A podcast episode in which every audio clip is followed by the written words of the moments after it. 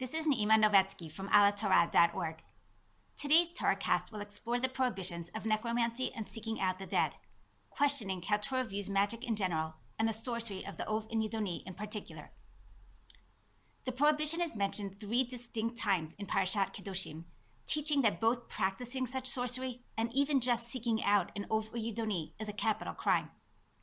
Elsewhere, in Dvarim 18, Consulting with the Ov in Yidoni is mentioned amongst a list of other prohibited magical practices, including divination, soothsaying, and sorcery. These verses contrast these banned modes of inquiring about the future and attempting to gain esoteric knowledge with an alternative, permitted, and desired method of attaining knowledge prophecy. The verses raise an important question Does the Torah believe in black magic? Does the contrast between the necromancer and prophet suggest that only by accessing the latter can one attain truth, since sorcery is a fraudulent art? Or is Hashem saying that both methods might actually achieve similar goals, just that one is the desired path while the other is not? In other words, are magical practices prohibited because they are false, or because despite their efficacy, they are somehow spiritually harmful? We'll explore these questions through an analysis of Sefer Shmuel, chapter 28, which perhaps more than any other chapter in Tanakh makes one question the workings of black magic and the sorcery of the Ov and in particular. The chapter describes how King Shaul seeks out an Eshet Baalat Ov to bring back the prophet Shmuel from the dead so as to seek his advice regarding the upcoming battle with the Philistines. A simple reading of the chapter implies that the Baalat Ov is in fact able to revive Shmuel who then converses with Shaul and foretells the nation's defeat and Shaul's upcoming death. Does this story prove that there's truth in magical practices and that some humans really are capable of resurrecting the dead? Is this a rationally viable option? And if true, what does this suggest about the line between divine and human capabilities? In order to properly analyze our story, several other aspects of the narrative deserve further attention. Upon seeing Shmuel rise from the dead, the Baalat Ov cries out. What is the reason for such a reaction? If she was accustomed to seeing the dead come alive, why express shock or fright? Second, though Shaul had disguised himself before approaching the Baalat Ov, immediately after reviving the prophet Shmuel, she recognizes the king. What suddenly gave him away? Is this a sign of supernatural power? Third, when describing Shmuel to Shaul, the woman does so in the most general of terms, mentioning only that he is elderly and wearing a cloak. Is she intentionally ambiguous because perhaps she has not seen the prophet and does not know what he looks like? On the other hand, despite this seemingly nondescript characterization, Shaul appears to find the woman's description compelling and is convinced by it that the prophet has appeared, suggesting that she somehow did accurately convey Shmuel's appearance. Finally, Shmuel speaks to Shaul of both past and future events.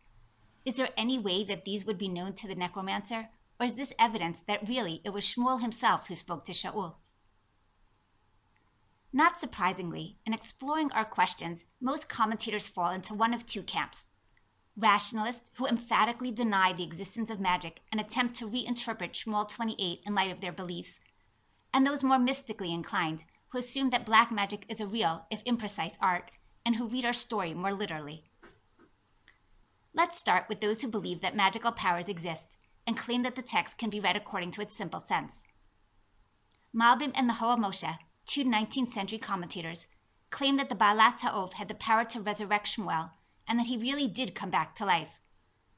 Malbim nonetheless limits this ability, maintaining that a necromancer can affect only the material soul which stays with the physical body for 12 months after death. The noble soul, however, is immune to such magic as it returns to the Creator immediately upon a person's demise. This caveat, besides giving reassurance that one's soul cannot totally be tampered with, also serves to enlarge the divide between human and divine abilities. Even if a human can revive the dead, this is only in a limited capacity. Assuming that the prophet really came back to life allows one to read the text without much reinterpretation. The woman could describe Shmuel because he had really appeared, his arrival is what clued her into the fact that the person coming to consult with her was King Shaul himself, leading her to scream at the realization. As Shmuel had full knowledge of past events, he could speak about them freely, and being a prophet, he could tell Shaul what was to occur in the future. From a textual perspective, then, this approach presents no difficulties. But is it really a viable option to say that humans have such powers? The Ho'il Moshe points out that throughout history there have been ideas that seem to defy rational thinking, and yet were later proven true and logical. As an example, he points to the concept of magnetism. In earlier times, many people assumed that the ability of an object to attract iron was magical and had no rational basis. Yet modern scholars have explained it scientifically. As such, he says, we should not be quick to dismiss the possibility of certain magical practices having some natural explanation. If, though, divination and necromancy is a real art, why is it prohibited?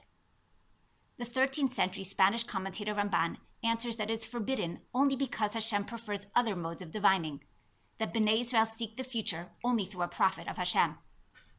The danger of black magic is twofold.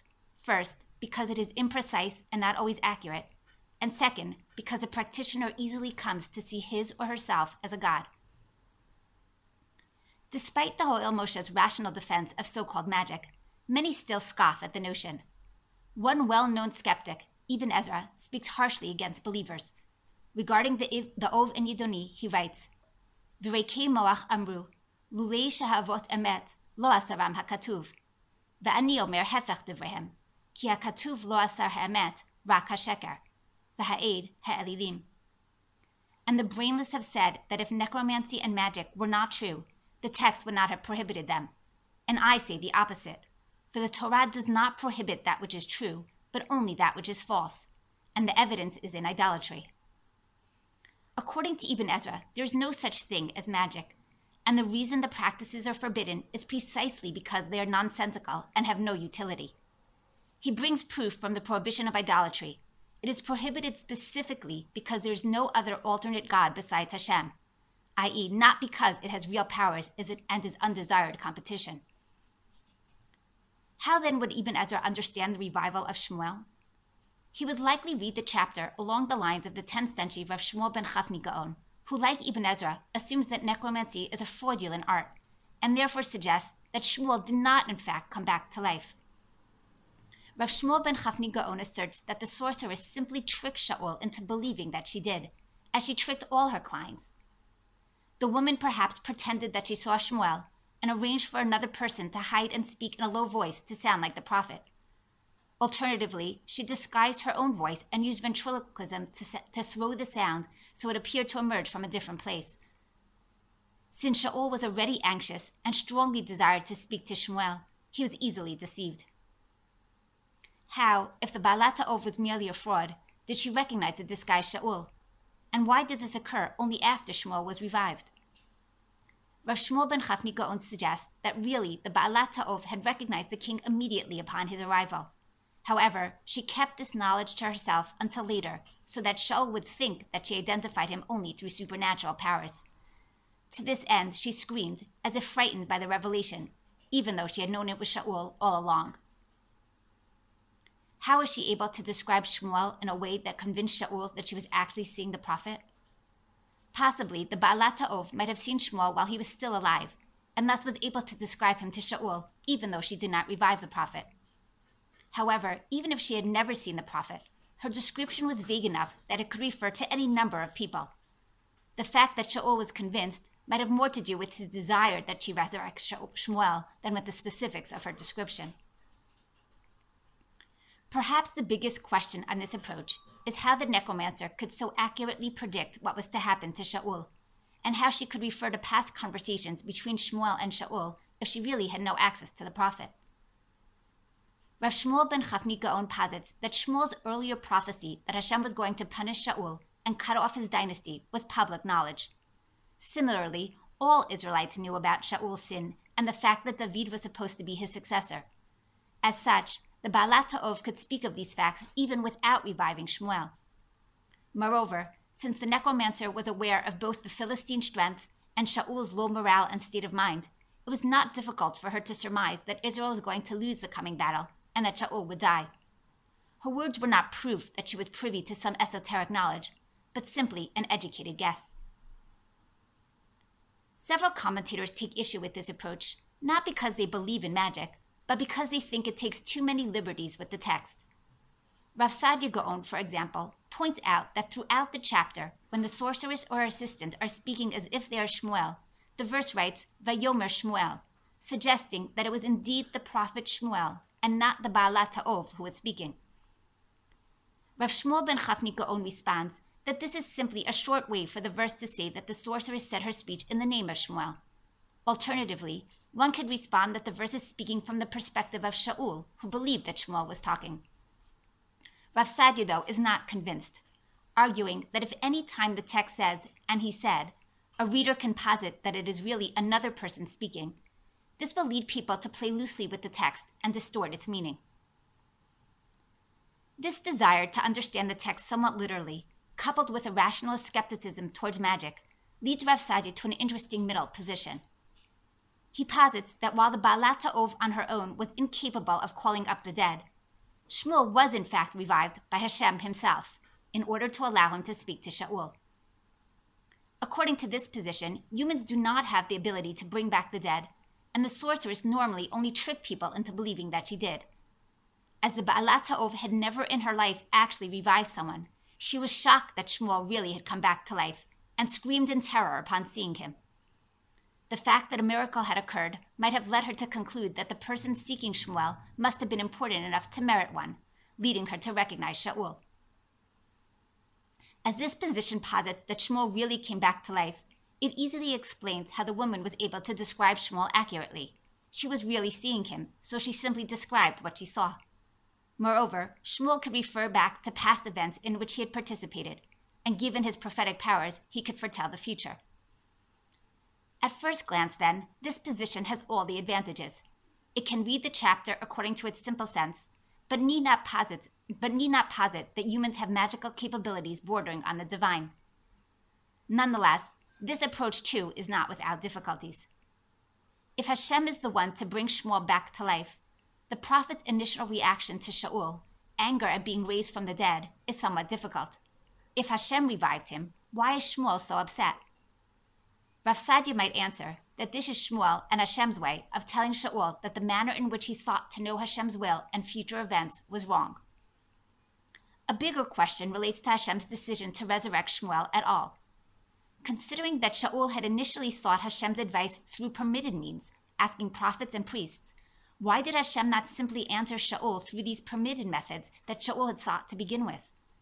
In addition, by pretending to use necromancy, Hashem was basically leading people to believe that there was real magic in the Ov and power in the sorcerers to really bring back the dead. Why do that if such practices are prohibited? In summary, when trying to understand how and if Shmuel came back to life, commentators struggle to balance their beliefs about the efficacy of magical practices with a simple reading of the text. This Malbim, who believes that magical powers exist, claim that the te- claims that the text can be read literally, for the Baalat really had the ability to resurrect Shmuel. In contrast, Rav Shmuel ben Chafni Gaon, convinced that necromancy is a fraudulent art, prefers to reread the text and suggests that the sorceress merely tricked Shaul into thinking that Shmuel was revived. Rav Saadia takes a middle position, attempting to read the revival of Shmuel literally while simultaneously dismissing the abilities of the necromancer, leading to the theory that it was Hashem not the Baalat Ta'ov, who revived Shmuel. So, does the Torah believe in magic? The answer to that is not so clear. But the prohibition is an important safeguard against arrogance and pride, ensuring that man recognize the line that divides the human and divine. This reminder is true even today, for though magicians might not exist, science and technology prevent, present some of the same dangers. For more topics related to Parshat Kedoshim, please visit alhatorah.org.